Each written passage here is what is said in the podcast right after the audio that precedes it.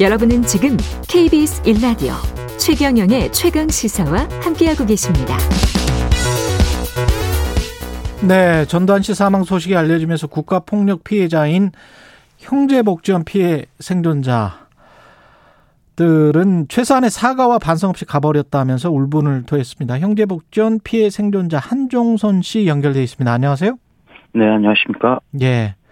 실례지만 한종선 씨 지금 나이가 어떻게 연세가 어떻게 되십니까? 저는 76년생 46살입니다. 아, 76년생. 네. 그러면 그때 당시에 형제 복지원에 그 갇혔을 때 나이는 어떻게 되나요? 저는 9살 1984년도에 들어갔었고 누나도 같은 날에 같이 들어가서 12살에 들어갔었습니다. 9살에? 네. 9살에 무슨 잘못을 저질렀다고 형제복지원에? 어, 어, 어떤 잘못을 저질렀으면 형사 재판을 받는 게 맞는 거죠. 예. 대한민국 민주국가이기 때문에. 그렇죠.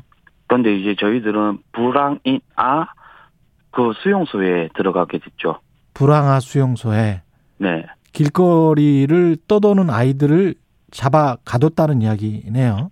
그렇죠. 그리고 이제 그 당시에 국가가 형제복지원 같은 불황인 수용소에 음. 아이들을 맡기게끔 이렇게 위탁 종용도 심했었고요. 예. 그래서 형제복지원에 들어갔는데 그때 생활은 어- 어땠습니까? 다시 떠올리기 싫으시겠지만 일단 뭐 새벽 4시부터 기상을 해서 저녁 취침 8시까지 그 시키는 대로 어떤 일들을 다 해야 되고 강제노역 같은 것들 그리고 매일같이 기합과 고문 그리고 구타가 항상 일상이었던 곳이죠. 그걸 그 국가가 알고 있었던 거 아니에요? 그건 몰랐다고 하면 저는 거짓말이었을 것 같아요. 형제 복지원에 그때 얼마나 많은 사람들이 있었죠? 대략 한 3,500에서 4,000여 명까지 있었던 것 같아요. 삼- 그리고 기록상으로도 그렇게 나와 있고요. 아, 굉장히 큰 시설이었네요. 네, 그 예. 산 하나를 거의 깎아가지고 지은 건물이라서 멀리서 봐도 엄청난 큰 규모의 그 시설이었다는 걸 알 수 있어요. 근데 왜 이런 짓을 그때 했었던 거죠? 그 올림픽 때문에 그랬습니까? 그 당시에 이제 전두환 정권에서 사회정화 사업이란 것을 했었나 봐요. 예. 그리고 이제 사회정화 사업을 하면서 그 86, 88 아시안 게임 같은 것들을 유치하기 위한 예. 그러니까 쿠데타 정권에 대한 그런 불식을 좀 없애려고 해- 하지 않았나. 지금 어른이 돼서는 저는 그렇게 생각하고 있습니다. 그러니까 길거리에 가난한 사람들 돌아다니고 그때 뭐 포장마차랄지 그런 것들도 강제로 다 철거해 버리고 중국에서 올림픽 할 때하고 똑같은 짓을 그때 했었거든요. 그렇죠. 예. 그러면서 그 외국 사람들한테 보여주기 위한 네. 겉으로 뭐 이런 짓들을 했는데 그건 형제 복지원은 아예 오랫동안 사람들을 거기에서 얼마나 오랫동안 계셨던 거예요? 저는 84년도에 들어가서 87년도 형제복지원이 폐쇄되던 시기까지 있었어요. 그리고 이제 형제복지원은 그 신선대 그 용당에서부터 이제 출발을 하는데 음. 1975년도 때 부산시 주례동으로 이전을 하면서 산을 깎아서 건물을 지으면서 대규모 확장이 돼버린 거죠. 이게 우리가 전두환 하면은 5.18만 생각하는데 이렇게 사실은 그 드러나지 않은 사건들, 억울했던 사건들이 굉장히 많은데 이게 대표적인 게 중에 하나가 또 형제 복지원입니다. 그렇죠? 네. 음. 그 이제 전두환 하면은 이제 많은 시민분들과 이제 국민들은 5.18에 대해서 이제 이야기를 많이 하시죠. 예. 그런데 이제 전두환 같은 경우에는 자기와는 뭐 전혀 상관없다 막 이런 식으로 아나무인이고 그런데 이제 기본적으로 그 광주 민주화 항쟁에 대해서 그 시위를 진압을 했었던 건 군이잖아요. 그렇죠. 탱크와 군대를 이용한 총칼을 이용해서 사람들을 진압을 했는데 군대가 대통령 명령 없이 움직일 수 있는 막무가내 그런 건 아니잖아요. 예. 그러면 기본적으로 대통령의 명령이 있었던 것이고 그리고 그 안에서 그 시위하던 사람들이 죽고 그리고 끌려가서 고문당하고 했었던 부분에 대한 사과 한마디가 없다라는 것은 이건 진짜 잘못된 거죠. 그리고 그 대한민국을 어떻게 보면은 민주화 항쟁 이 없었더라면 민주사회가 됐을 수 있을까라는 그런 표면적인 것들이 있는데 이거조차도 무시하고 모르쇠로 일관한다면 음. 그 어떤 수면 속에 가라앉아 있는 사건들은 입 밖으로 꺼내지도 못하는 사회가 되는 것이죠. 음.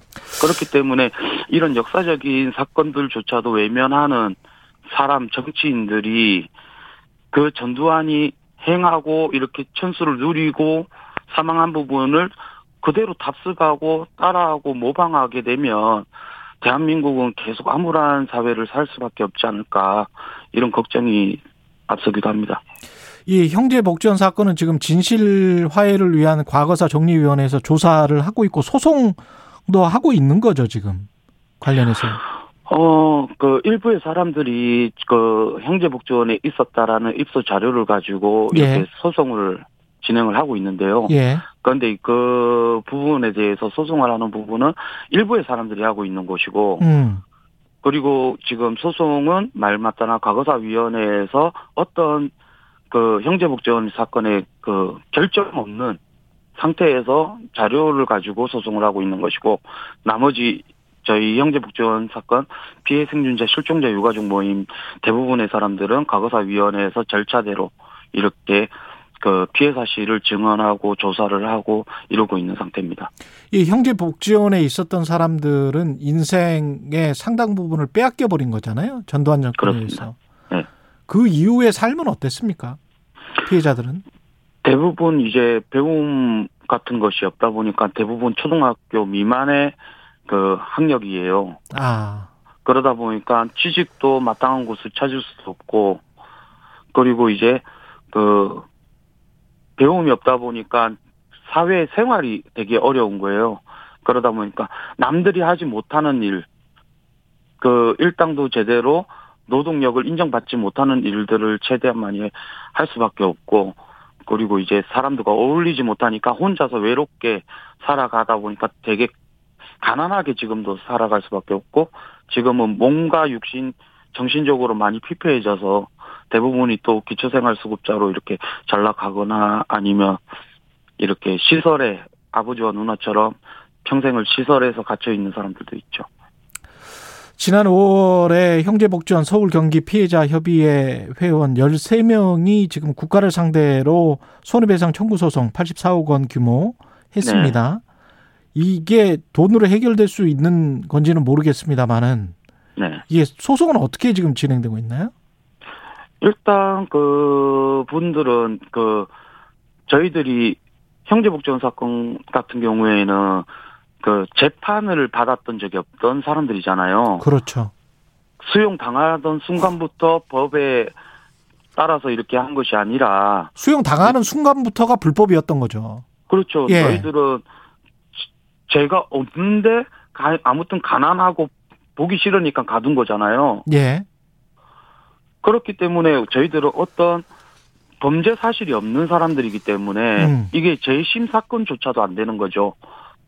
그러다 보니까 소멸시효나 뭐 공소시효 같은 것들이 다 지났다고 해요. 법을 아시는 분들은. 예. 그래서 법이 없어서 우리 사건을 그 억울함을 풀 수 없다면 법을 만들어서라도 해결해 달라 해서 국회 앞에서 10년 가까이를 시위도 하고 농성도 하고 해서 과거사법이 통과가 된 거죠. 그래서 과거사위원회에서 철저하게 이제 조사를 받아서 소멸시효가 이제 되살아날 수밖에 없는 구조인데 피해 당사자 중 그 13명 분께서는 이제 자료가 있으니까 음. 그 국가가 이제 법을 통과시킨 부분에 대해서는 인정한 것과 마찬가지다 하면서 소송을 진행했죠. 예.